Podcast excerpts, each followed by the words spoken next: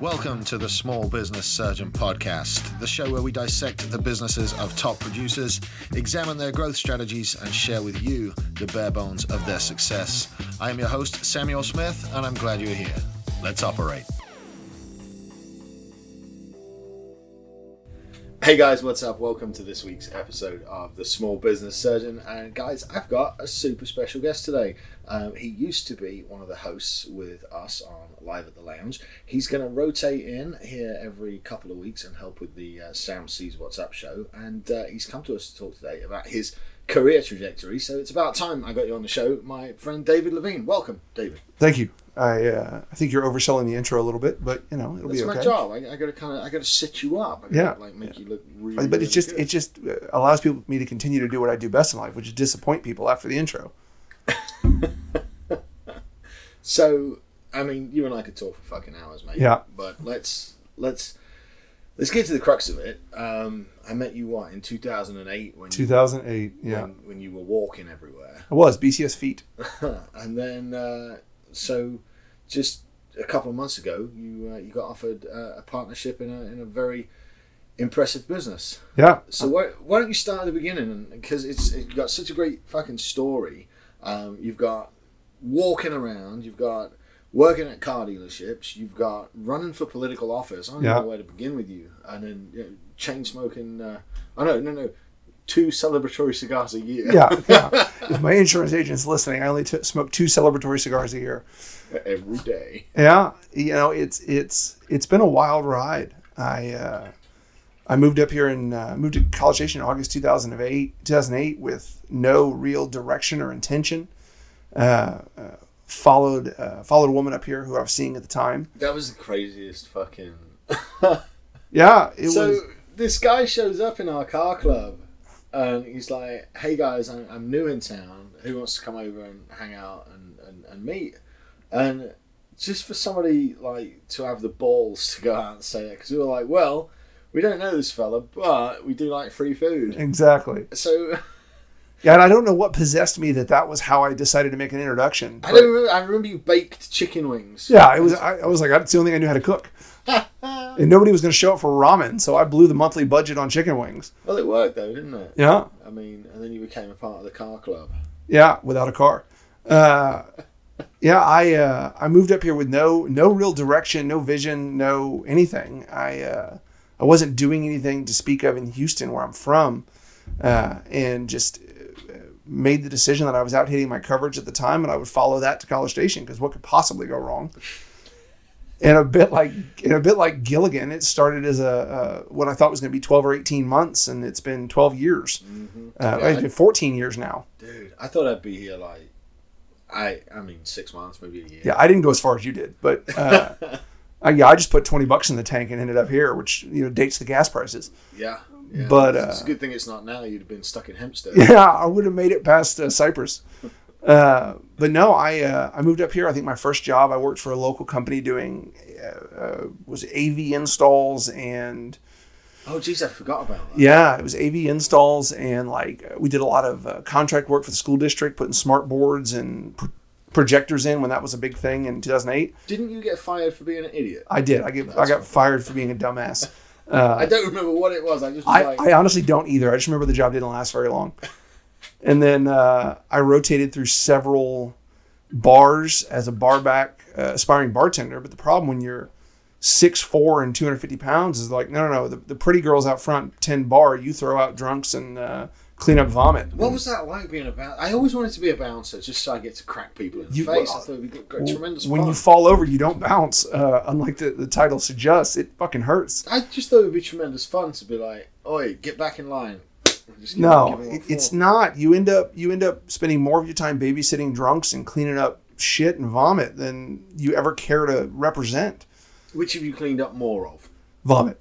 People tended to make it to the bathroom better for the other. Uh, but the um, uh, I did that for a period of time and, and decided that wasn't for me. And then the next couple of years was kind of a blur. It was I turned into a pretty good drunk. Um, I, I found something I was good at finally. And then I think it was drinking alcohol and growing sideburns. I did have some serious sideburns. Those were your two key. We need to talk because you represented yourself to me as a friend at that time and I allowed mean- that to happen. You know this. This. Yeah. Yeah. Yeah. I. There's some other But- people on that list too, but Well, I've, I've, I've actually got a friend that wore his hair in a bun, and, Uh. and I told him, I told him a few weeks ago, I was like, look, mate, I want to let your hair down. And uh, no, he went and got it cut. So, Did he? I hadn't seen him. Like I, I felt, I felt. Oh no, not that friend. Oh. no, no, no, no, no. God, no. Alex would never cut his hair. Yeah, it's like Like- Samson. Oh no, yeah. I have you seen Alex with short hair? No, He looks like a little hobbit. we love you, Alex. Uh, with, with apologies to, to hobbits and to yeah, Alex. yeah, to, to both to both categories. But no, like because of what you said to me. Oh, you let them walk around looking stupid. Well, like shit, I can't. Let, I can't let this lad walk around looking stupid. I've got to tell him. And then I felt bad. I'm like, you know what? That, really doesn't suit you. We are two of the people that I know that have had to have a conversation with an employee about body odor. We've had to have a conversation, and that turned out to be a medical condition. So we felt like right cunts. But It just, we were in a single wide trailer in Texas in the summer using two AC window units. I, he did deserve it. Yeah. Yeah, I think if it was this hot, but I like, think we drew straws, and you made me ma- you made me have the conversation. probably so. Yeah. Yeah. Yeah. He, by that, he was your employee by that time. Yeah, it's funny how that happened. Look, I just I, I got good at delegating. Yeah, What can I say? yeah. You're like, I'm going to lunch. Uh, It better not smell when I fucking get back. yeah, I don't care how you achieve. this, Neutralness. Yeah, neutrality must be achieved. Shit. So I remember you coming to work for me. Oh Jesus, 2010 ish. It had to be. So I had this like two year run, and, and I realized. So the second job I had when I moved to College Station, I forgot about this completely, was um Sears Auto Center. I How did was. you forget about that? Um, I try to uh, eliminate bad memories. Oh, right. Um, I mean, you learned a lot. yeah, how to sweat. Uh, today reminds me of a day like that. It was any of those any anybody who has an image of a Sear, old Sears Auto Center built in the '70s in their head. It's a concrete dungeon uh, with poor ventilation and slippery floors. You know, I don't miss. Uh, I don't miss manual labor. Working Well, that's outside. that's what I'm getting to is that it's you know there was a couple other jobs in the mix. I was I was job hopping really bad around that time, and it was Oh, mine was the first one that had AC. uh, no the time. uh, the winery, oh, I forgot about the winery, that. and the HEB. Dude, I forgot you worked at the winery. Yeah, I was under 21 working at a winery teaching people how to taste wine. Yeah. Little did they know I just had non-alcoholic grape juice, and I didn't know anything about what I was doing. But you just have to. It was my first job selling things, like you know that I knew what I was doing. It's not hard though. I mean, you're selling wine to a bunch of middle-aged women at a fucking vineyard. Yes, I mean, they're there for a reason. yes. Karen Con, 2008. Oh my god, that would suck. Um, This wine isn't red enough. Yeah, we'll we'll dye it better next time. Uh, You should. Re- are there are, are there any artificial colors in this? yes, Is this organic? yes, yeah. Everything's organic. It comes from the ground. But are the grapes GMO? Yeah, sure. Get the fuck out. I'm gonna need a manager. yeah, yeah. Little they know that was me. Uh, but no, I uh, I went to work after the the auto center, and I don't remember the order of which it all went in, it, but it was. I went to work for the Toyota dealership in town, and I, I conned them into believing that I knew what I was doing uh, as a part time oil change tech. Uh, and I was uh, when Google was still in its infancy, faster at googling than they were. Uh, and I, I, I, they didn't have any full time positions, so I got hired as a part time flag tech, trying to go back to school.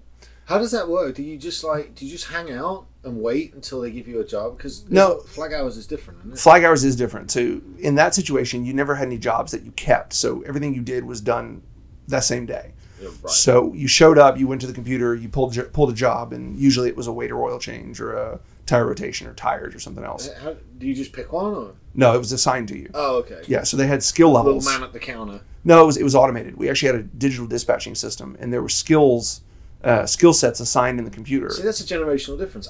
We would have just had a little man at the Well, counter. so we, you And know, if you were nice to Barry, he'd give you the good job. so to fast forward, you know, at Mercedes we still use a manual dispatching system. oh, on. Yeah. So, but there were skills. So you might be assigned. Uh, it was like skill one through seven, and they weren't numerical. It, they weren't sequential. Right. Um, but you know, I remember skill four jobs were like the highest skill level. They were diagnostic work, and they they tended to have the best hours, and you made the most money. They all paid the same because it was Right. whatever your flag rate was times the number of hours. And if it paid two hours and it took you thirty minutes, you still got paid two hours. But if it took you four hours, well, you just took a pay cut, son. Uh, Yeah, yeah, that always struck me as odd. that, well, you know, it's it's it's Europe has moved away from it. Europe has moved away from it. What does Uh, Europe do? Europe is just hourly technicians. Okay, Yeah, so um, so you just pay a full eight hours. But the the exotics in the U.S. have moved away from it. Ferrari, Lamborghini, Maserati, they've all moved away from it. Um, Mercedes is trying to push us to move away from it, but that's so just give everybody a standard salary. yeah. I mean, you know, you pay a, a, a top level flag tech for Mercedes could be thirty eight to forty five dollars an hour right now Right. uh, per flag hour. Uh, so you you change that and you put them on let's say thirty five dollars per working hour. You put them on a salary at one hundred ten a year or whatever it's going to work out to ten grand a month or. Um, but then you you this the fear is is that they're not going to stay as motivated. Um, I don't yeah. I don't think that's accurate based on the, the way I know these guys, but it just it's difficult to make that transition because if it doesn't work, then getting it back is more difficult.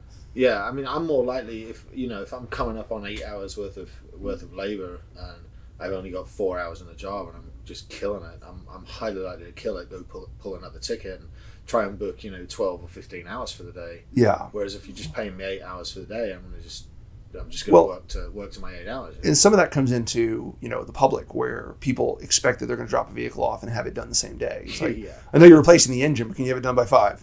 You know, and so with flag hour technicians, they're incentivized to work faster, uh, and they're incentivized not to screw up because if they fix it, it's it's they fix it for free, right, right. uh, or they quit, which is usually what happens if it's a major fuck up. Uh, so. that. Well, I mean, if it's you know you put an engine in, and forget to put oil in it, now you got a forty hour engine replacement you got to do free. yeah, It's probably cheaper to quit and go find another job. yeah, fair point. So you, you tend to have to you know every, I'm I'm a big proponent, and all my technicians know if you fuck up, come tell me. Uh, if you do it once, I'll pay for it. Like I'm going to pay you to fix it. But if you do it again, it's a choice, and we don't allow those kind of choices. Right. So uh, you know I'm going to let the problem solve itself. um, but yeah, it's I went to work for Toyota, and after a full summer, where you lean over the hood of a car, you open the hood of a car, and the, the engine fan feels like a nice cool breeze. You go, Oh damn. you go, this kind of sucks. And these are open air tin shops and hot cars, and they're coming off the road 200 degree oil, and you're trying to do an oil change, and you've got you know 25 minutes is what they're slated for. You don't get the chance to cool them down. You're Yeah. we had Nomex gloves to change oil filters, and Oh, I didn't know all that. yeah, it's um, because you, you you I mean you burn your fingertips constantly, um, and then on top of that you're trying not to screw up and burn anything else on you. But yeah, that was I think it was two, it might have been 2011. I, I came to work for you Mhm. at the dealership, and it was originally like a part time gig I was doing in the evenings to pick up extra money, Yeah, turning wrenches on used cars. because I just had a whole bunch of used cars I needed fixed. Yeah, and you were using an outside shop, and it wasn't it wasn't Yeah, it wasn't it mathing out. It, it was it was fun. I just it was too too much wrench work and, and not enough sound. Yeah. yeah, I needed help. Shit. And so I came in there, and then you had a, a dirt parking lot still at the time. We had a dirt lot in the shop that you hadn't poured the concrete yet. I don't think. Damn, I hadn't. We, No. we had to we had to jack up shit on the dirt. Yeah, we had the broken pieces of concrete we knew were solid to put the jacks on. and then lay cardboard down. So Yeah. like, Jesus Christ, we've Yeah. come a long way, man. How did we not die? I don't know. Uh, this was way. the ultimate shade tree, but unfortunately, we lost the tree. Uh, There was no shade. it was no shade. Oh, fucking hell. Uninsulated metal building. It was. I traded one hell for another. We had a really big fan though. Uh, blew hot air I mean, yeah, and dust. And dust. Yeah. Um, I mean, honestly, putting the putting the asphalt down on that parking lot was just. I mean, because we poured the concrete in sections, but yeah, finishing it up and putting the asphalt down and finishing the whole lot out. That was that was probably one of my best days up there. I was like, man, you're you're doing a good fucking job. even though the, the guy that put the asphalt down was kind of a carny. He Kind kind, of. he was he was a he was a gypsy. he was fucking Carney McCarney face. Fucking pikeys. Oh my god. Uh, but like, I mean, one step off a caravan. Uh, You have not brought me to a fucking pikey. fucking hate pikey. yeah. So um. But then it was, I think y'all were busy one day, and mhm. I was like, y'all would go out with customers or leave, and I would cover the office and answer the phone and make sure things didn't burn down. And then, I to recall throwing a set of keys at you and saying, "Hey, take these guys on a test drive." yeah. And you going, "But I'm dirty." I'm like, And he went, so's the car. We hadn't cleaned it yet.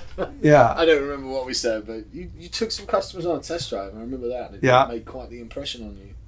And Oh, there was air conditioning in that car. That's why. oh, so that was the day Yeah. you decided to move from service to sales. Yeah, it was. It was. It was when my. Uh, Wait, I can sit in AC and make money. Yeah, it was. Uh, I made a decision and went, wait a minute, I don't have to sweat Gatorade all day. Well, that's why I moved from fucking construction into law, mate. Yeah. I, I was good at construction and I made good money doing it, painting houses and shit. But like, they started me on fifty-five grand a year. Like, this was in two thousand and five, right at the tail end of two thousand five.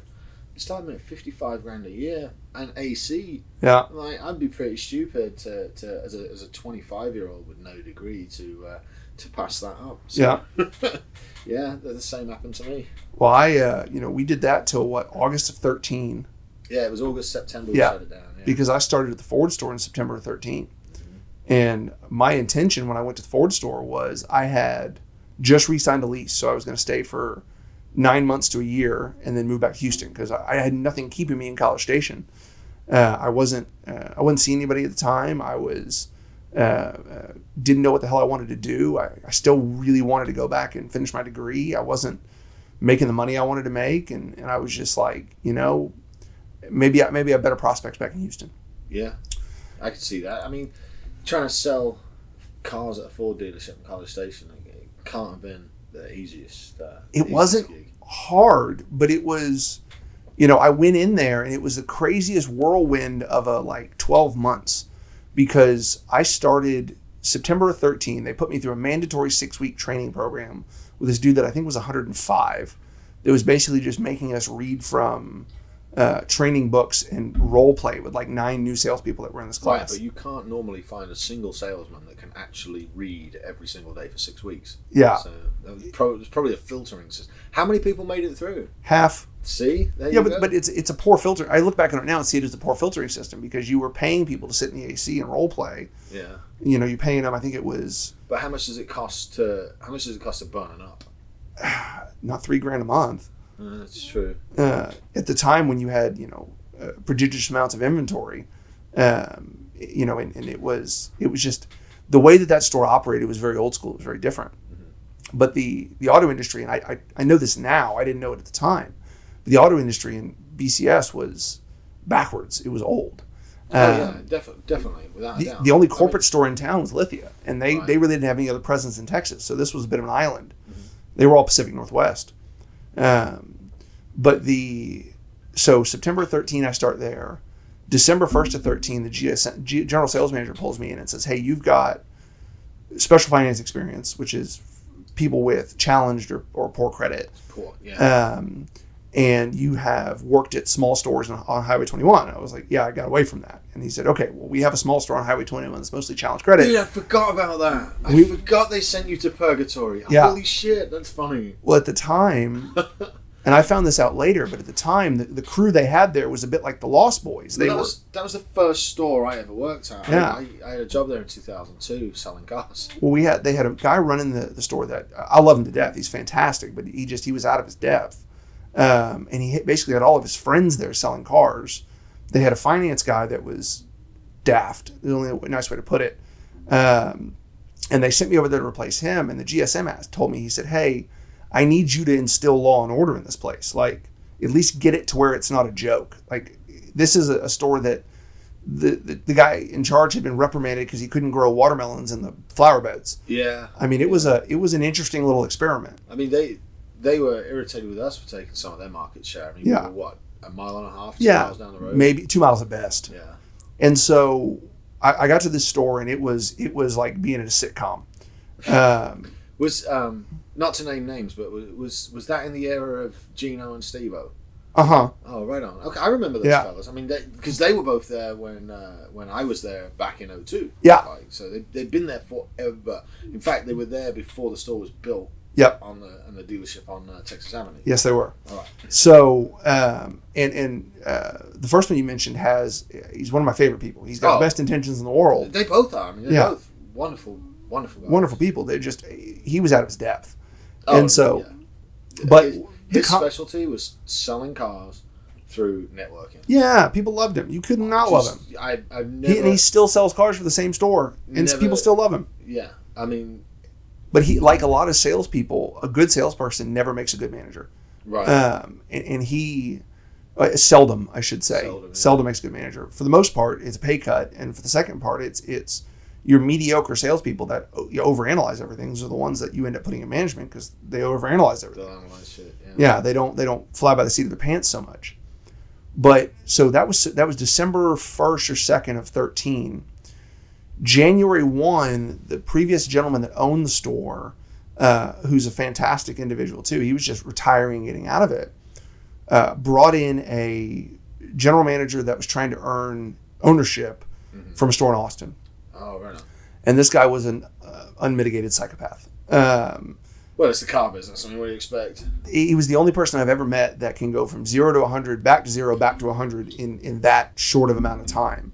He would be have all the managers in one room having a good old fashioned motherfuck session, um, and then his phone would ring. It would be his wife. He would throw on the brakes, talk to his wife, uh, ask if she wanted to talk to everybody that was there, tell her he loved her, hang up the phone, and go back to shouting. Like it was, it was effortless. Uh, but it also, when you become the manager that only shouts, it becomes the way you talk. Right, right.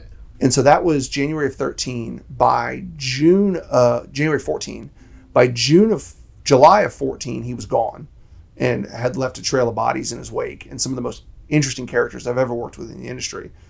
Um, and then October 1st, the gentleman that owns our, he's CEO of our primary owner of our organization now, bought the store Right, right. and that was a uh, I was I was terrified because everybody kept telling telling me that oh this guy's going to come in and fire everybody and this guy's you know they're, they're going to bring in their own people and To be fair, most of you deserve firing. yeah for sure and and I was still in this mode where I didn't necessarily know what the hell I was doing I was kind of just winging it and so they brought in a GM a general partner or an operating partner that was a really interesting fellow as well who I, I, I probably wanted to throw in front of a bus for a better part of my time with him, but I, I come to respect him. I really do like him now. Um, I'm not going to tell him that, but the um, and from what was that January of 14, October of 14 through early 18. I don't remember the the, the dates exactly. I bounced through several positions at the Ford store, um, and really was being molded um, by force, uh, and didn't realize that's what was happening. Right. And so, sometime in 18, I made the transition over to uh, another store they had bought, uh, which was a combination Mazda, Volkswagen, Hyundai, BMW store. That was a mess, that one, wasn't it? It was a shit show. Um, we were in the process of breaking out the Hyundai and BMW franchises as their own stores. Yeah. And then they uh, uh, gave me my first tenure as a general manager uh, over Hyundai and I was Mazda and Volkswagen. Yeah, I remember that. Yeah. What I didn't know, and I found out shortly into it, was that it was a I was piloting a sinking ship.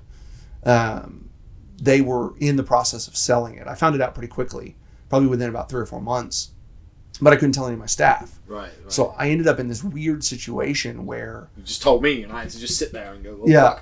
yeah, I ended up, and I had several friends um, that worked there that I couldn't say anything to. I had we had brought some people in from the Houston area, and and you know, I was entrusted with this information, and I knew that my job was to keep the store, keep plugging the holes in the dike until it was done. you can't say dike anymore. I mate. can. I'm referring to a, a embankment holding back water. Okay. okay. Uh, Carry on. Yeah.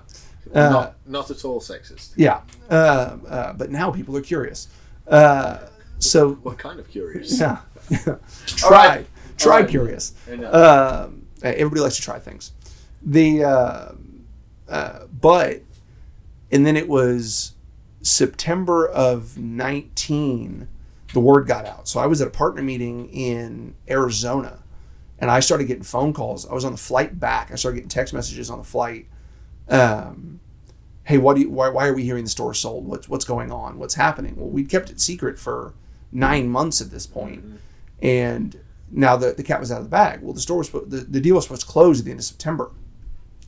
That deal drug on until January seventeenth of twenty. Right. Uh, not that I remember the date or anything, but uh, You, you would because you were sitting at the store waiting for it to sell. yeah, it was, and and then it was convincing people not to quit, and and it was it became complete damage control for the next three months.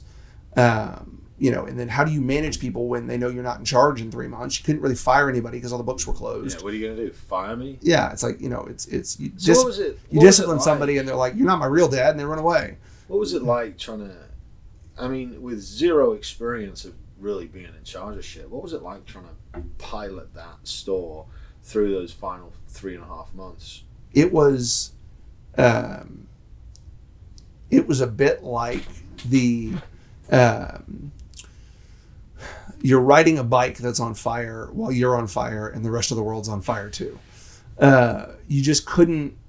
You had to put up a you know strong front, but for the most part, I spent most of my time trying to figure out what the hell was going on. Like I, I had no idea, and you know, fortunately, I had a really good support structure with our COO and with some of the other guys I knew in the organization. And like Right. the other thing was, I was also piloting towards a cliff, and I didn't know what was on the other side. Um, you know, I knew that I was not included as a part of this transaction. Yeah, that would suck if you got sold too. Right. Well, and we had this conversation, and our my our CEO sat down with me, and he said, "Look, I want you to know you've always got a job with me. I have contractually excluded you and Andy as not available as part of the transaction, and it's, it's affected the value of the store. Um, but you know, I want you to know you always have a, a, a position in this organization, which was great. But I didn't know what that position was. Right. right. So I was running towards a cliff, hoping that it was just a, a, a small crack and not a chasm. I didn't know what I was falling into. I didn't know what store I was going to. Uh, I didn't know how I was going to get paid, what I was going to get paid. I didn't know any of that. And I just had to have faith in it that I didn't job search. I didn't, which, you know, looking back was was the right thing. But at the time, it could be argued that I really should have had my feelers in the water going, okay, where am I going to land? I should have a backup plan. I didn't. Um, so January 17th, the store sold. It was, I think it was a Friday. I took the weekend off. Uh, I went to Florida the next week or the week after. Uh, they had asked me to go become the used car director as a temporary position for the three stores south of town they just opened, which was BMW, Hyundai, and Mercedes. They're all on the same campus right.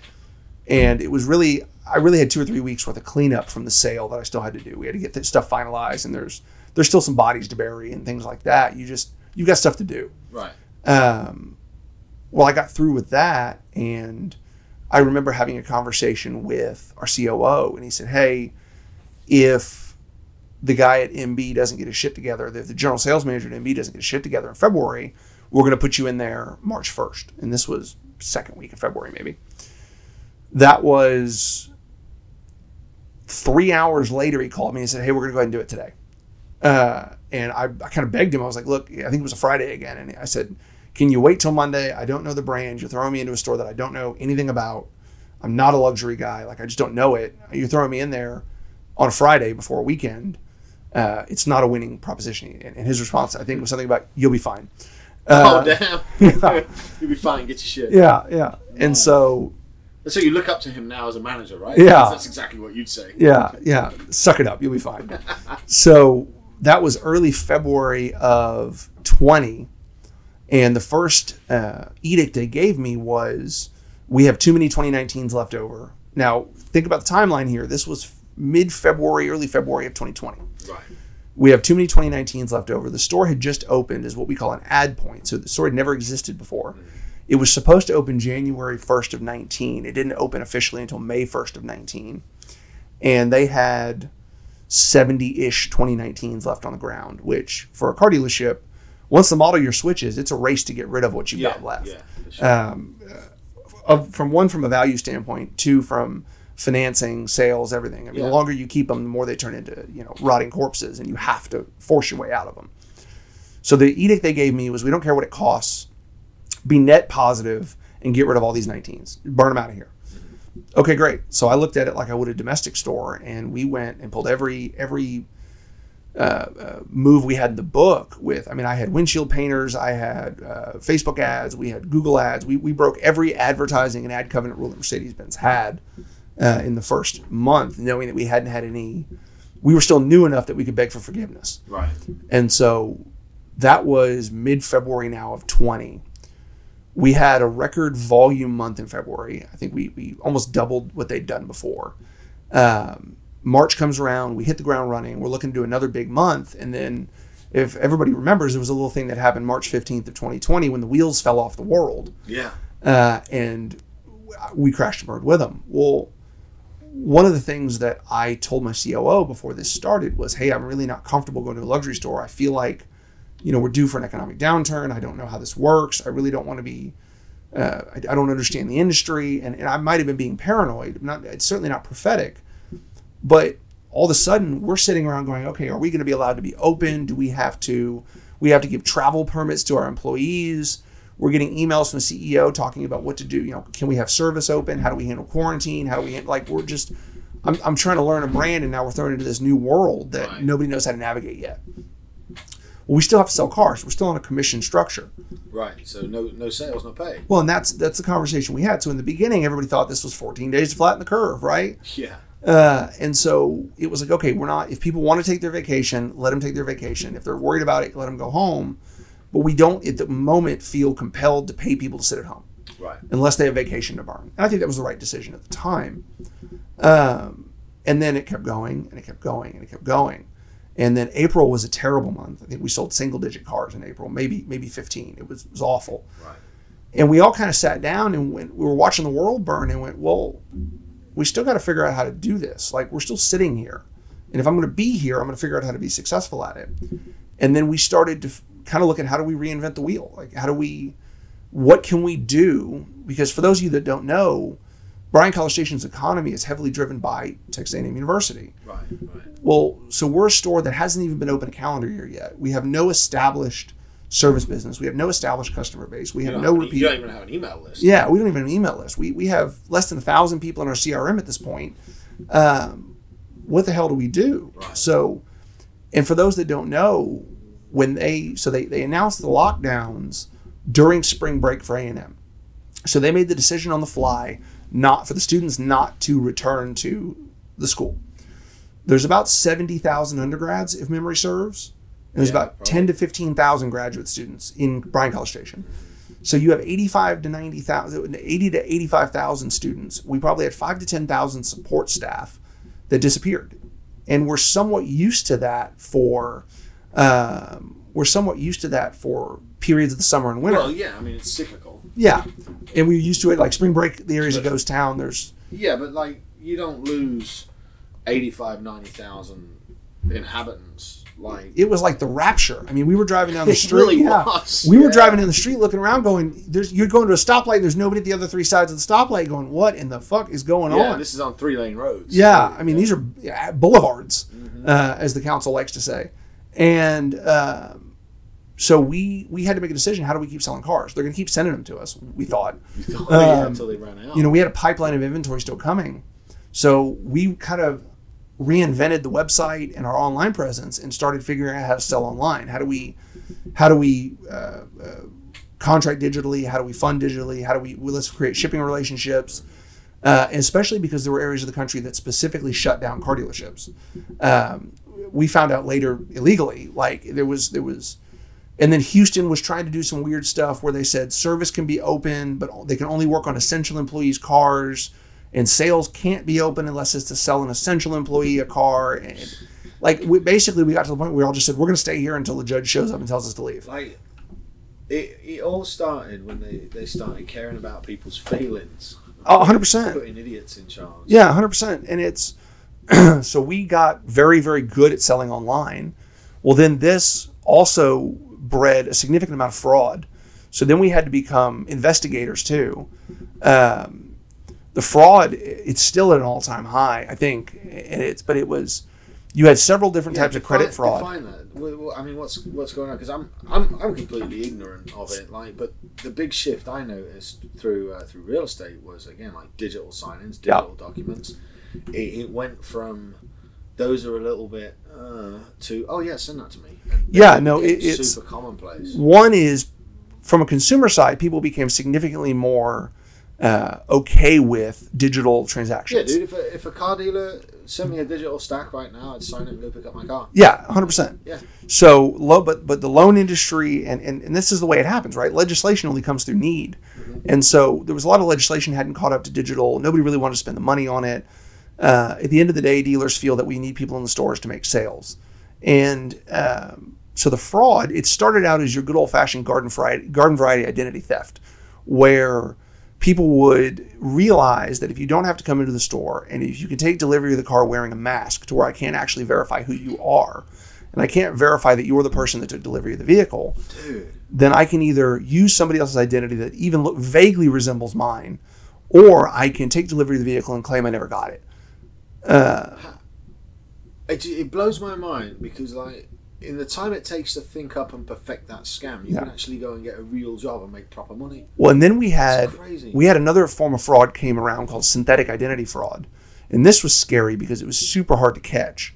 Synthetic identity fraud, they were taking a good social security number Uh-huh. and maybe a good name, and the rest of the information was bogus. And they were opening accounts that were easy to get by using the social in the name, or they would use a real social and a false name. And they would spend six to 12 months creating this profile to where it would pass OFAC, it would pass SDN, it would pass all the checks through Equifax and Experian. And then they would open two or three accounts in rapid succession and then ghost. And then when they went to look it up, it was a post office box in Des Moines. Um, and the cars are in the wind Right. uh, and it, it worked on. Then they had another form of identity theft that was called credit bust out, and credit bust out was where people would apply for and buy eight to ten to twelve vehicles in a weekend. oh, wow. uh, Oh, because if, if you started on a Friday afternoon, the contracts wouldn't at the bank till Monday, Correct.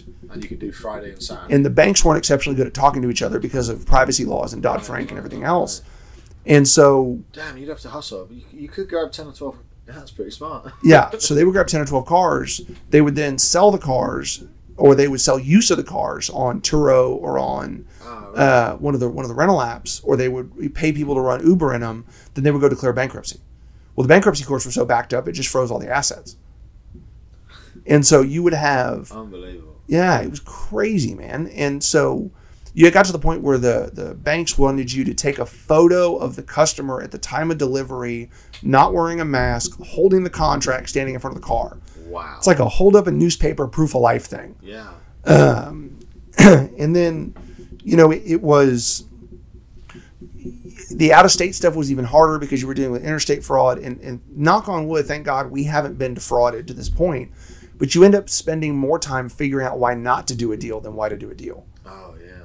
well so fast forward so we're doing this from april-ish of 20 April and May of 21 come around. We've we've kind of uh, established this quote air quotes new normal of how we're doing business, and we're, we're making it work. The store is still losing money some months, making money some months. It's but it's it's fledgling. We're part of a larger group of, of stores. We're not worried about going out of business, but we are there to make money. It's Right. there's a pride piece involved in it, Yeah.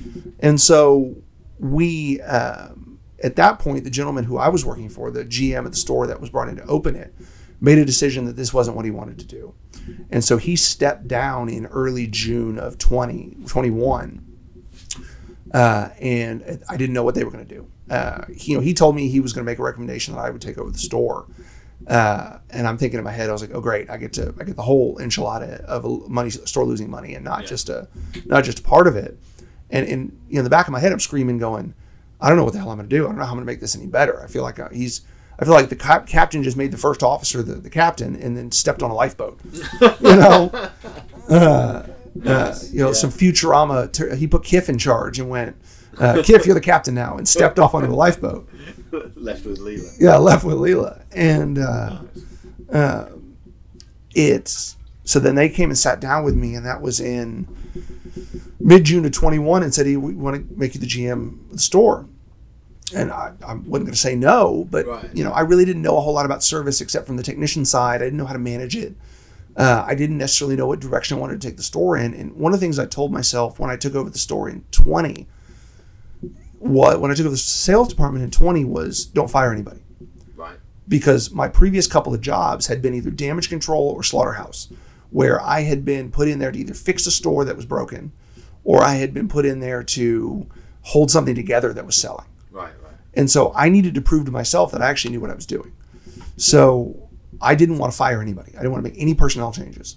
I wanted to show that the that the improvement was purely my influence That makes sense. Yeah. uh, not and that wasn't to prove it to somebody else that was to prove it to myself because I, I suffer very badly from imposter syndrome and you you've known me for Yeah. 14 years now i'm constantly go, looking around going what the hell am i doing in this room right and it's it's something everybody with any success struggles with and if they don't they made it on the podcast, David. Yeah. Well. Well Yeah. done. if, if they don't, you know, they're they're a bit of a narcissist. But I think we all do. Yeah. right? Because if you don't, it's a different conversation, right? yeah, because like you you see yourself how you see you, Right. and we all see you as we perceive you. Yeah. and that's the the fucking difference, man. It it, it can be. Uh, you don't know what the people around you think till they actually tell you. It's true. Yeah. Well, so July of 21, July 1st of 21, I took over as the, the general manager of the store. And I don't know whether this was fortuitous timing or if it was truly my influence, but the store didn't lose money again after that point. Um, It was we, just it was all luck. Man. Yeah, it was and just I- good luck. When people ask me like what'd you do different i'm like i was just it was good timing like i i now i credit some of that to the guy i worked for at ford which was he sat me down a couple of times and said listen if you're if you want to take success if you want to take credit for the success you need to be the one putting the credit on other people and taking the failure uh, and that sucked because I wanted to be seen as the one that was successful, and I wanted to shirk off that failure on other people. And, and I think that's a natural human response. that was a good lesson. That was yeah, a good it was a very me. good lesson. Yeah, I, re- I remember talking with you about that. like and it sucked because when when we had a great month i had to say i had to pull everybody in and say y'all did a great job and when something came unraveled i had to put it on my shoulders and say no we're going to take care of this. Uh, and i realized that that was that was a sign of leadership but it was it was tough because you know it's it is lonely at the top. And and you don't want to i had this conversation with my one of my employees the other day who invited me to a ring dunk. And uh, for people that don't know A&M tradition, it's it's an excuse for 21 year olds to get hammered, drunk, and vomit in their lawn while their parents look on proudly. Uh, it, it really that was a really good way to sum that up. That, Yeah. that is actually what a ring dunk is. How how big is the pitcher? 64 ounces, it's a gallon. Okay, so, So the, the idea is is that you know Aggies value their rings among all else, and I'm not an Aggie. I'm just I'm just a, an imposter. I went to U of H for a semester and almost failed. Uh, I have a, a whopping three credit hours of college under my belt, and uh, well done, mate. Yeah, yeah, killing it.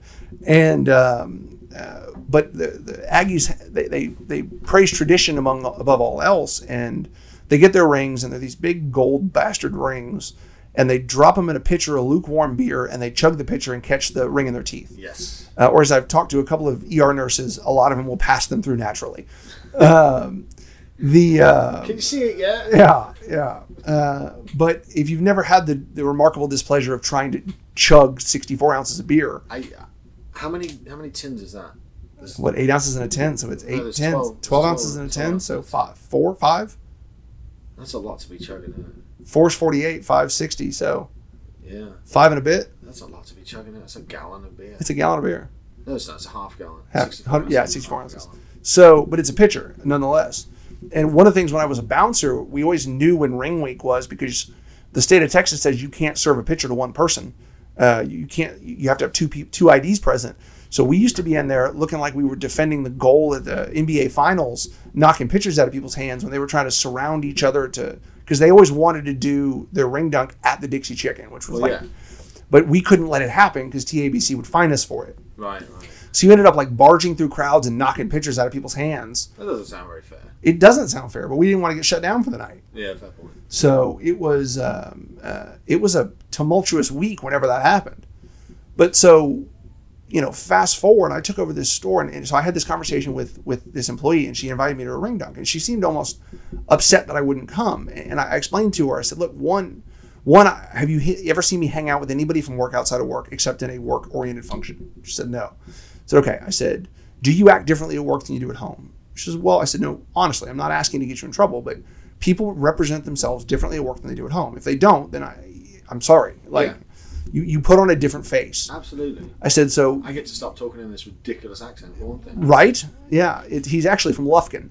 Uh, so the I said, so it's unfair of me to go to this event where you either a feel like you need to act differently when you're around me, or b you don't act the way you do at work and you inadvertently change my perception of you, which I want to tell you it won't, but I can't promise that. That's an unfair thing for me to promise. Right. I said, so it's nothing personal. I said, but I, you're not the first employee that's asked me to come to a ring dunk, and I've had to say no. I'd love to go. I, I'm, I'm happy for you. Congratulations. One of the one of the things of running a business in a college town is constantly retraining and constantly losing employees. I know it's such a. We had we had three graduate this semester. Yeah, it's terrible. You, you try to stagger them based on your graduation year. And It- shit just happens, mate. It's one of the good things about the town too. Though I mean, there's, there Yeah. was a there was a relatively stable labour pool. Yeah, You just have to train it. it used to be cheap too. It's not anymore. It's not anymore. Shit. Uh, but the so I took over the store in July of 21, and we had uh, we had our, our absolute record month in December of 21, uh, and we we also had a hailstorm, I might add, in April of 21. So we were still recovering from the hailstorm. Right. Right. Uh, we were still getting rid of hail inventory. So we had a record month in December of 21, and our service department broke a thousand labor hours for the first time, which was a big milestone we were trying to get to yeah. where we sold a thousand labor hours inside a month, uh, or completed the sale of a thousand labor hours inside a month. Well, January, February comes around, March, and then March comes around and they do it again. Uh, Fe- April comes around, they do it again, and we have we broke a million dollars in net profit for 2021, uh, which was awesome. Uh, and we did 900,000 of that from July 1st to the end of the year. Wow. Uh, now, I might add that some of that was affected by the fact that we had the winter storm in February of 21. Yeah. We lost almost $200,000 that month because we were closed for two two weeks. yeah. That, that was a bad one. Yeah, that was that was rough. Um, We had a lot of fun playing in the snow. Though. we did. Uh, everybody thought a Raptor was a dumb decision until they called me to pull it out of snow. Yeah. Yeah, who's laughing now? That, that's why the snow button was Yeah, right there. I had a snow button I got to knock the knock the dust off of in Texas. yeah. So, and then in April, uh, April of twenty, you know, May of twenty one, um, our CFO and COO came and met with me and offered me the opportunity to buy a percentage of the store, Right. which in my industry is it's it's not Valhalla, but it's close. Like that's what you're trying to do. Yeah. It's somewhat affectionately referred to as the golden handcuffs I mean, yeah. uh, because you get the ability to buy in and own 10% of the store. Um, you you increase your income. Um, you also increase your risk, Right. uh, but you increase your income, and it also makes you a lot more comfortable because in our industry, it is one known for hey, we've had a couple of bad months, let's sack the guy in charge. yeah. It, it's pretty. It was pretty common. It's less common now, but and it's it's more common in some more, some other groups where they'll move you around a lot, um, or they'll they'll sack the guy in charge if they're having a bad couple of months, whether it's his fault or not. You're the one that makes the most money. You're the sacrificial lamb. Right. Right. So, and I had a goal. Uh, they had they had one more hurdle I had to clear, which was I had to put up a, a specific amount of net profit, and once I cleared that that total from that point forward, then I got to buy in. And um, we my goal was to hit it between June and July. Uh, excuse me, May and June. So they met with me in April. My goal was to hit it. Met with me in May. My goal was to hit it between May and June, because we have a partner meeting coming up this month in July, and I wanted to sign my partnership the partner meeting.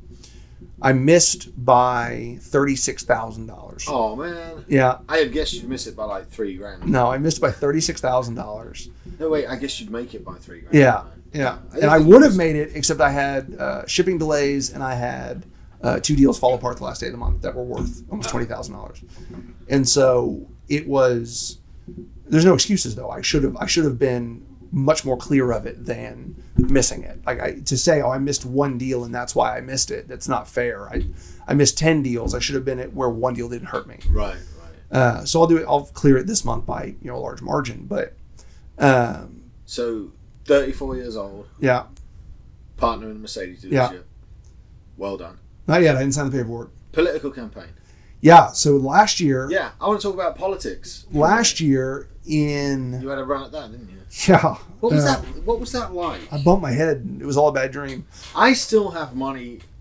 I still have money on a book that says you are going to be the first college station councilman to address a colleague with "Listen, motherfucker." Probably.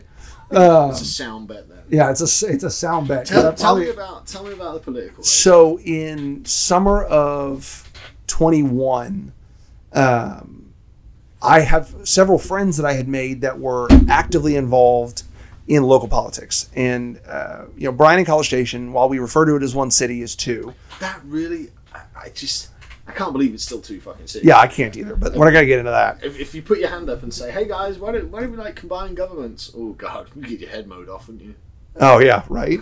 the um, I'd love to. I think I said it out loud during the campaign, but the um, so We got two entire city governments. two entire city governments. We have two entire two fire departments. two fire departments, two police forces. We have um, uh, two electric companies. We have three or four water companies. Like it's it's a massive amount of waste.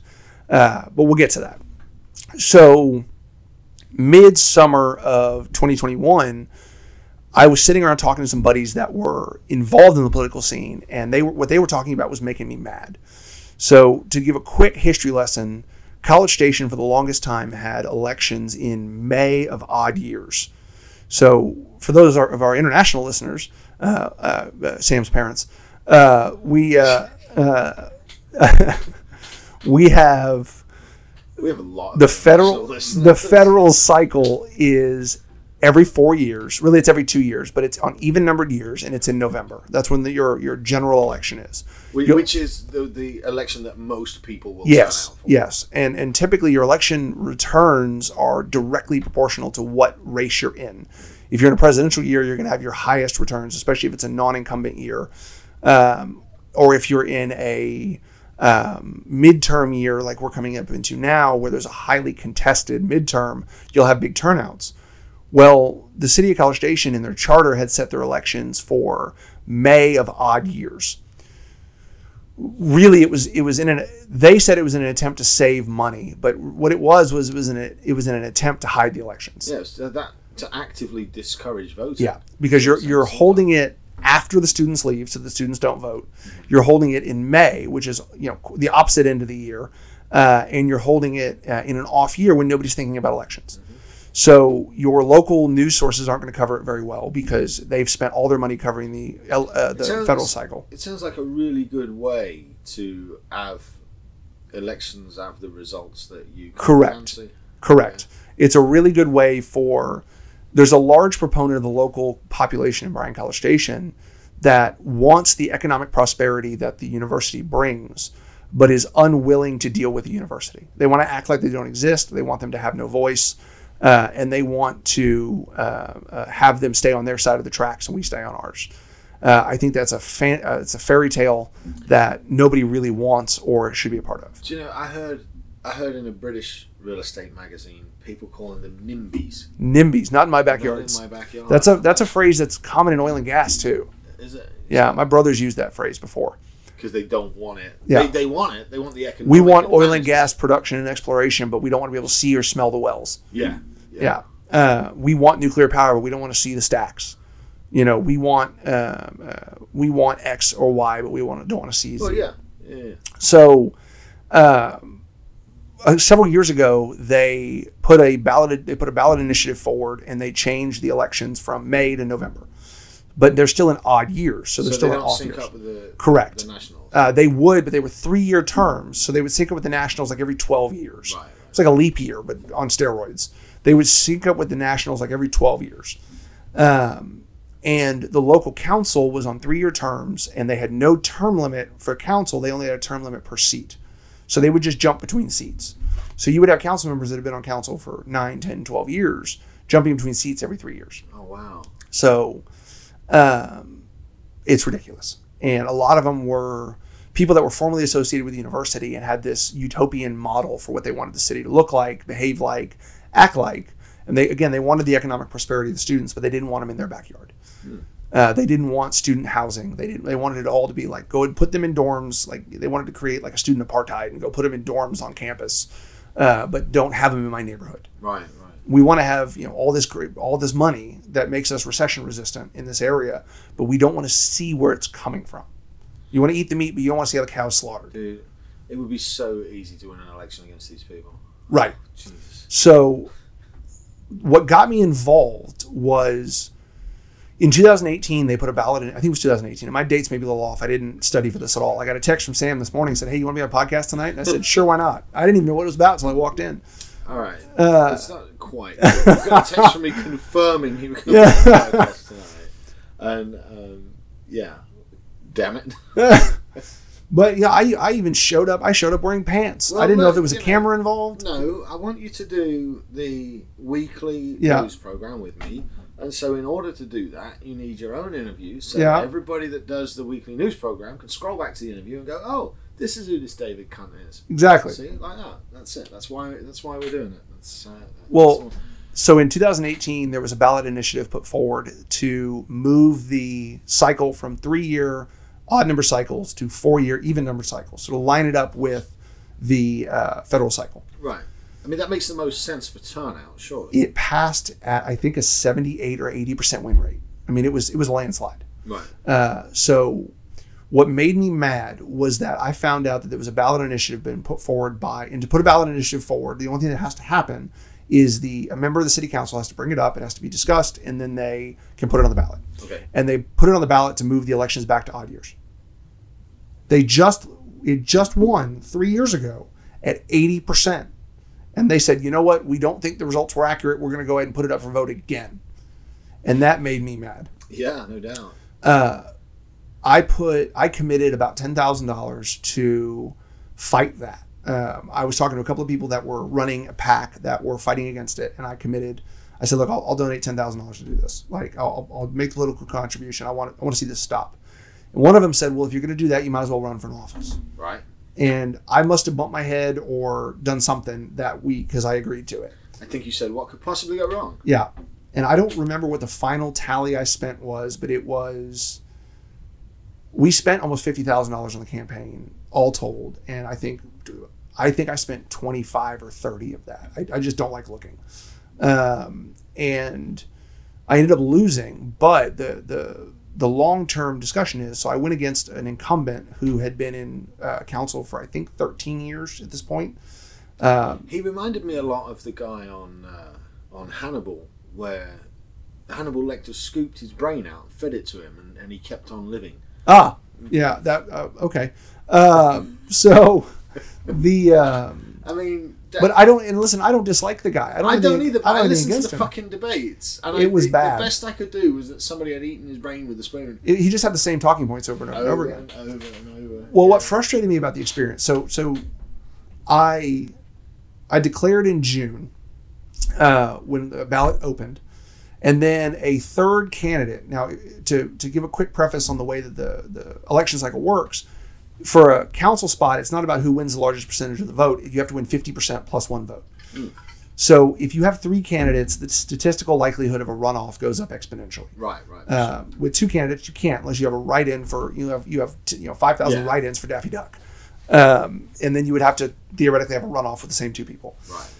But um, so they a third candidate declared the last day and the last hour of uh, eligibility, uh, which pretty much guaranteed we were going to get a runoff. She didn't really think that through, though, did she? Bless her. No, and I, I do believe that somebody put her up to it with the intention of diluting the vote.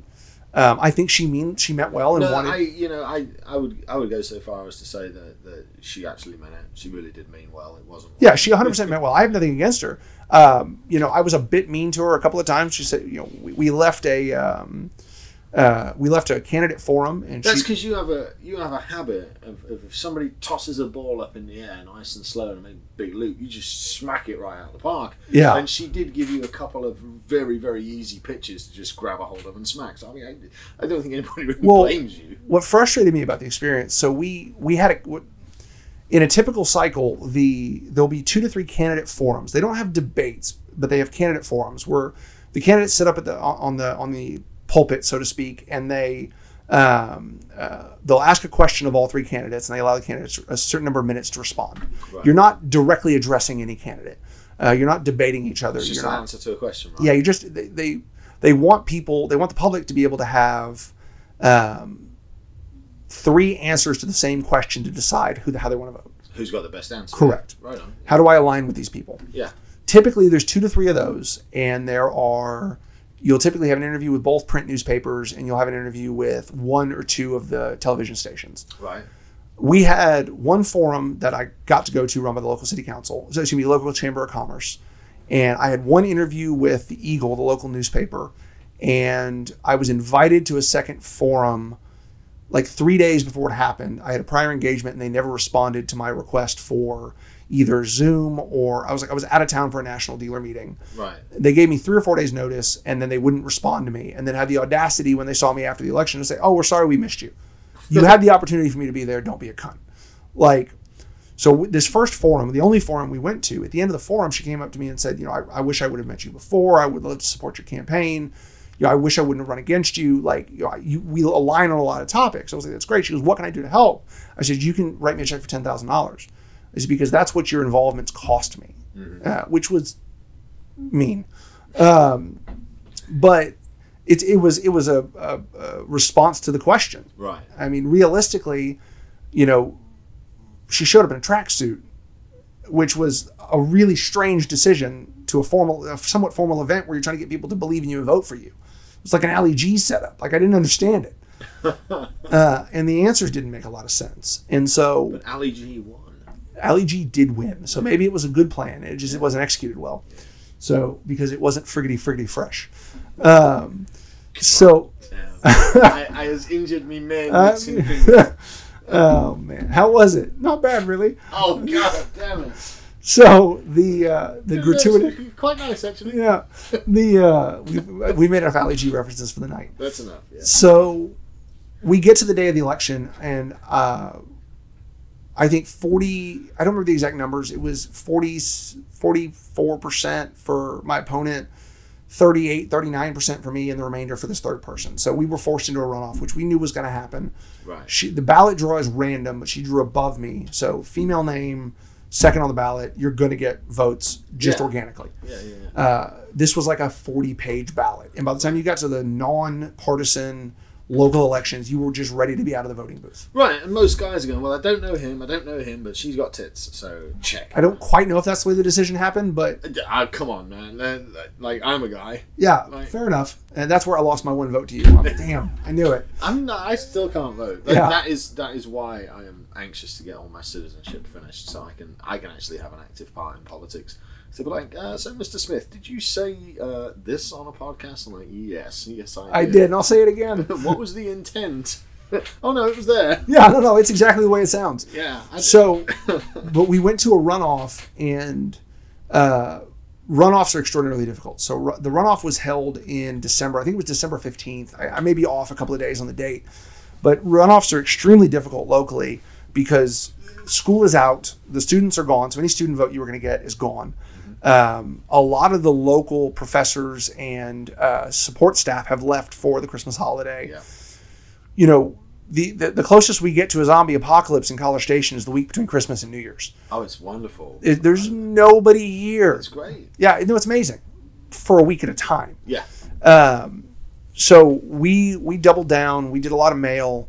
Uh, it was the only time I had any TV time was after the the result came in, uh, and then it was quiet again until the day of the the day before the runoff, and and I spent a large portion of my campaign campaigning against the proposition for the the election date and campaign and telling people I don't care who you vote for, just show up and vote. It was very much a turnout message because truly, all I wanted to see was record turnout. Right. Like I kind of wanted to win, but win, but the job sounded like a bit of a ball ache, and it was a volunteer position that didn't pay anything. Yeah. Yeah. So I don't necessarily think I wanted to win, but I wanted, uh, I wanted to see the the proposition get turned down, which it got destroyed, and I wanted to see record turnout, which we saw. So that was my goal, and that's what happened. And, and I'm, I'm realistically, when I committed to run, I had not yet been asked to be the GM of the store. Right. So then, in the middle of me prepping for this run, taking an immense amount of time for a volunteer position, they're saying, "Hey, we also need you to double your workload." So I'm kind of secretly glad I didn't win, but I'm, I'm, there's a lot of pressure for me to run again this year um, because we're up for another cycle this year. Because as you might know, for those of you who do math, last year was an odd year. It was the last odd year election we were scheduled to ever have. I can't do math. Yeah, um, it was. Uh, I, I just know when an election cycle is by how busy it gets at the cigar lounge. Yes. Like, that's it. so but yeah that was that was my foray into politics it was it was interesting it was uh, a bit enjoyable but in a strange sick sort of way Right. um, it was great to get out there and really see what, how people felt uh, it was great to see um, and i told people give me your opinion whether you agree with me or disagree with me that's okay i think we've lost the ability to hear a dissenting opinion Yeah. and, and I hold my convictions quite strongly, but I am willing to change my convictions if presented with sufficient new evidence. That's why I like you. Right. It's like you know, we we both we think very strongly about shit, but I will again happily change my point of view. But so many people I ran into would stick their fingers in their ears and say, la, la, la, la, I can't hear you because you were saying something they didn't like. You know, one of the big pushes in College Station was uh, um, uh, the ROO, which is a residential occupancy overlay. Now that's for uh, um, student housing. That's the one. That's what I was. So- So that's, that's the number of tenants. Yes. So it, the number of particular house. unrelated tenants. unrelated tenants. So it was an ordinance. So they couldn't. What they do is they they chop up houses basically. They'll- they'll Yeah. have- So they call them ag shacks. yeah. So what what was what's happening locally is they're going into these older neighborhoods on larger lots and they're buying these hundred year old homes or eighty year old homes. They're tearing them down and they're building eight bedroom, eight bathroom, two story houses that are have two common living areas and they're on eight individual leases. Yep. So and then they they pave But, I over the mean- backyard and turn it into parking. For for for complete and utter transparency and fairness, that is probably the highest and best use of that. Hundred percent. Yeah, but it But it completely let's- fucks up neighborhoods. Well, let's talk about that because one of the things when I had these people come to me and they would they would voice their concerns and say they're destroying my historic neighborhood. The first thing I would ask them is how long have you owned the home? And several of them would say less than 10 years. Okay. So this problem predates you. You bought a home in a neighborhood that does not have a homeowners association and does not have deed restrictions in which they were already performing these actions and now you would like me to legislate out the actions that were happening before you bought the home. Mm-hmm. So we need to talk about your agent not doing their fiduciary duty and informing you of what was going on in the home, in the neighborhood. Or we So need to talk about you trying to change other people's use of their property post mortem. Like some of the agents do, you can drive through the fucking neighborhood and see But- the houses being built. But still, like, did you buy? The, and I asked him, did you buy the home sight unseen? No, we drove to the neighborhood. We loved the neighborhood. Great. So you saw the You homes saw going up. shit going up, yeah. Do I agree that it requires additional infrastructure because you now have eight toilets instead of two? You now have eight sinks instead of 2 You have you have all these things that we have to deal with with wastewater, with fresh water, with drainage, Right. trash pickup, uh, accessibility for fire fire and police. Uh, all these are issues that need to be addressed and need to be paid for. But it's not my responsibility as an elected official to retroactively change the eligible uses of a property Right, right. changing zoning is one thing, but what the, the intent of the ROO was to say, so in Texas, and correct me, I, while I may be a licensed real estate sales agent, I am not actively practicing. Uh, you cannot, and I got to finish my renewal.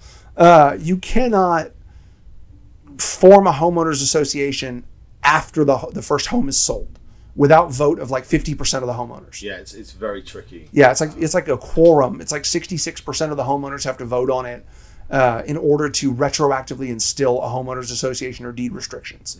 It, it's almost impossible, Yes. uh, especially in a neighborhood that's already undergoing a major change.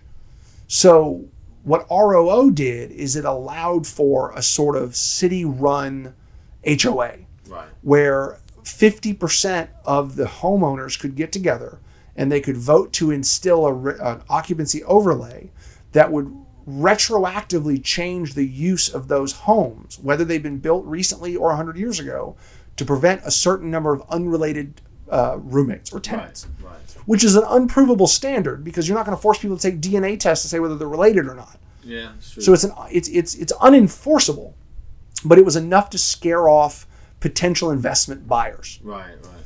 So I, I felt very very strongly against ROO because the first question I would ask people is, okay, so you have to house hundred thousand students. My rudimentary rudimentary understanding of the way that uh, A&M's charter is written says that they cannot spend land grant money on building housing facilities. There's something weird about the way that they have to like. That's why all the dorms have been either built through donation or through public-private partnerships Right. They can't spend university money to build dorms. Which is why so much of a&m is off campus. There's very few dorms at a&m for the amount of students. Yeah, that's true. That's very true. so i'd ask people you have a decision. We can either build a housing complex for them in south college station and have them go up an eight lane texas avenue which is the main avenue through town an eight lane texas avenue to school in the morning and then we can build some additional parking garages for them to park in. Or we can repurpose the area surrounding the university for medium density residential and multi-use uh, and let them stay within a mile of the university that's what I'd pick.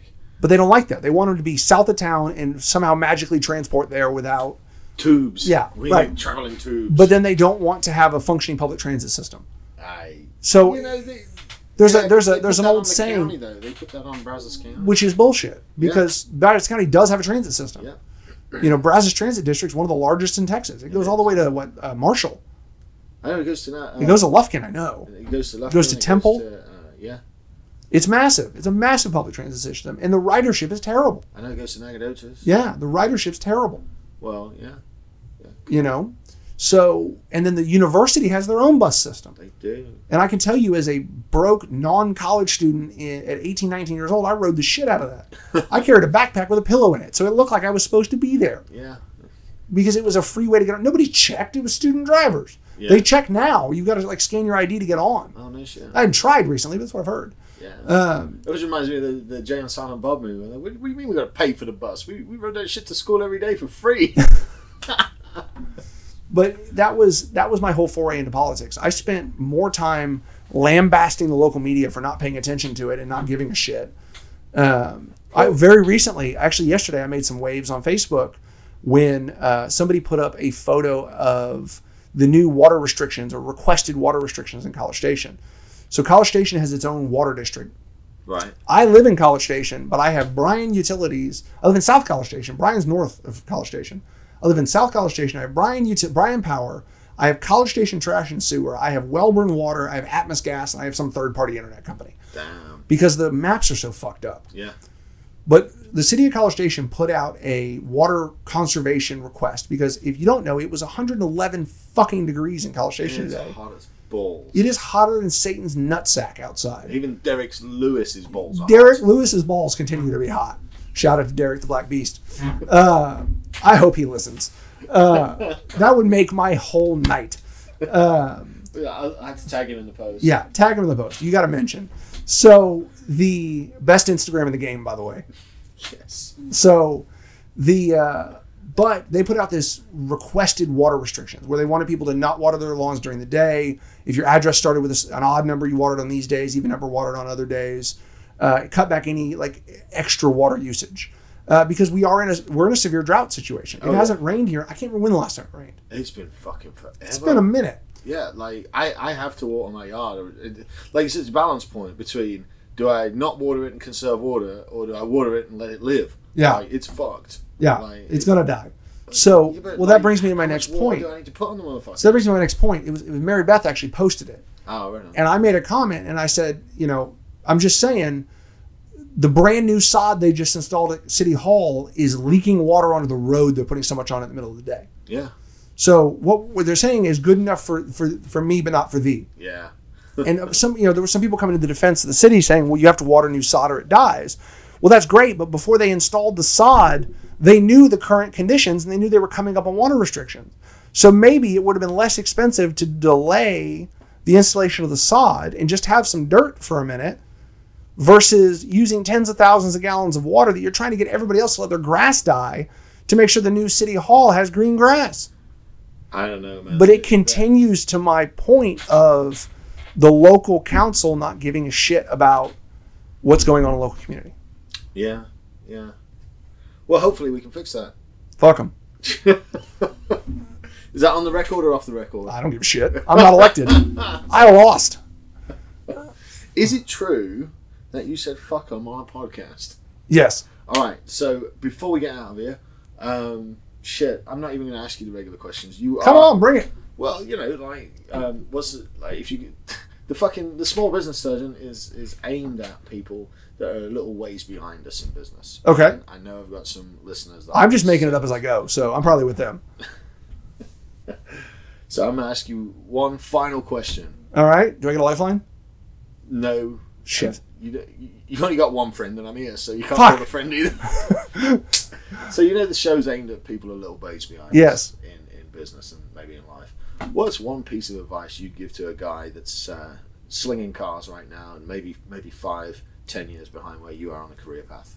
I'm going to flip this on its ear and I'm going to give everybody a piece of advice that Sam Smith gave me oh shit! uh, I did not know this was coming. 10 years ago, 10 ish years ago. First thing he said was, don't be a cunt. That didn't work. Uh, but It surprised me actually because you, you have neither the, the, the ability to provide warmth or comfort. I know, right? So, hey, I've lost like 80 pounds. I can provide significantly less warmth than I once did. All right. No, but one one of the things you said with me, and it still resonates, is that if you want to be the guy that gets ahead and you don't have, and I'm I'm, I'm Paraphrasing. I'm, I'm inflating it to make it sound a little more grandiose than it was at the time. so I have no clue what I said to you. If you don't have a natural step up, if you don't have, you know, if you don't have a brother that's a brother-in-law, you don't have the ability, like a natural progression. If there's no nepotism affecting you, uh, be the guy that shows up on time, is there in the morning with the coffee made, uh, and does what the fuck he says he's going to do. Damn straight. because I can't tell you how much of my business I deal with where the fuck is so and so. I can't tell you how much in my business I, I deal with somebody saying they're going to do something, not fucking doing it. That's how I got ahead. Hey, have you seen so and so? No, he's not in. Can you do this? Uh, yeah, and then just straight to fucking Well- Google. And I've never, I've never, I've never known what it was about me that I did that was different that allowed me to uh, advance faster. It's the it's the fr- it's the turtle on a post analogy. I spend a lot of my day sitting in my office going, "How the fuck did I get here? When are they going to figure out I'm a fraud?" like, Well, I think we all do that. yeah, and it's it's tough because I, so and you know this about me, but one, my my greatest fear in the world, and we don't have nearly enough time to dig into this. My greatest, my most crippling fear. It's not heights. It's not. Uh, uh, it's not war. It's not anything. It's unemployment.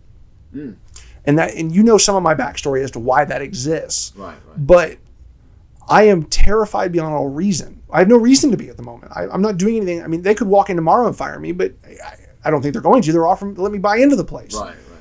But I allowed that fear to manage the way that I responded, and so I would, um, I would do things asked of me whether they were reasonable or not.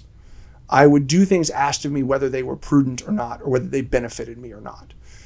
Some of that benefited me, Right. but for the most part, it turned me into a doormat.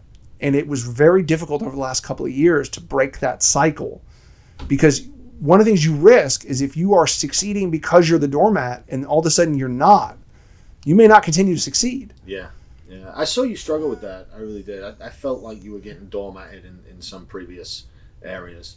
I certainly was financially. Um, Oh yeah. I was working, you know, I was making more money than I ever made in my life, but I was looking around at those around me going, you're making three times as much, man. I'm working twice as many hours. So to me, it was normal to get to work at 7.30 in the morning on Monday, leave at 9 o'clock at night, and do that six days a week. Yep. But I committed myself in my mid 20s, and I, I wanted to get to this earlier, but I, it was when I was, wor- we touched on it a little bit, but when I was working in the Toyota shop, and I looked around and I saw 25 technicians in there, most of which were older than me, some of them twice my age, Yep. doing the same thing I was doing. Yep. Their bodies broken down, alcohol dependent, and not all of them are like this. I just, I there's a couple of guys stick that's out why, in my that's mind. why I left law. It was looking further ahead and seeing shit I didn't like. I could see the top and I didn't like what it looked like. Yep. And I decided at that point, I was spending a lot of my time partying. I was spending a lot of my time drinking. I had uh, relationships that weren't healthy. And I, I made the decision that I was going to take the next 10 years and I was going to figure out how to be successful at all costs. And that was, I don't remember the exact date. I'm past 10 years now. Yeah. And I also set another goal for myself. I set a financial goal. And the financial goal was I wanted to make 10x, whatever my, my, my, my gross, my AGI at the end of the year. I wanted my AGI to be 10x whatever my age was. I thought in my brain that's what I came up with as a good measure of Yeah. success. And I was behind on that up until about 18 months ago. And I'm well ahead on that now. Yeah, nailed it now, didn't you? Yeah, and it's it's, um, and it should just keep going up, and so Well, uh, it's been a crazy it's been a crazy ten years. it's going to be a crazier 10 more years, mate. Yeah, It's time to wrap this up, Levine. Man, I want to fucking thank you. absolutely. It's been too long. show. And congratulations on all the fucking success. Yeah, it, mate. Well absolutely. Um, and yeah, we'll start recording the uh, we'll start recording the, the see what's Yeah. up shows, and uh, you'll get David's opinion on the news. So uh, bring a little bit of class around the place. I, for one, welcome our new robot overlords. Sorry, I'm rewatching Westworld. Jesus Christ! All right, you'll be good. We're gonna get out of here. Thank you, Um, everybody. I will drop David's uh, socials. Please don't follow him. He's terribly introverted, but uh, I, I am. I want to thank him again for coming out. Uh, that was David Levine, everyone. You'll be good. Stay safe, and uh, I will see you guys here in a couple of days.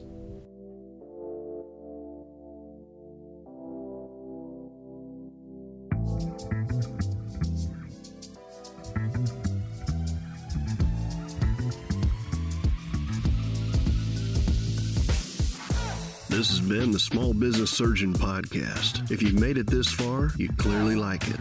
So go on iTunes and leave us a five star review. This helps people find the show and spread the good word. Share with friends and follow us at Small Business Surgeon on Facebook and Instagram.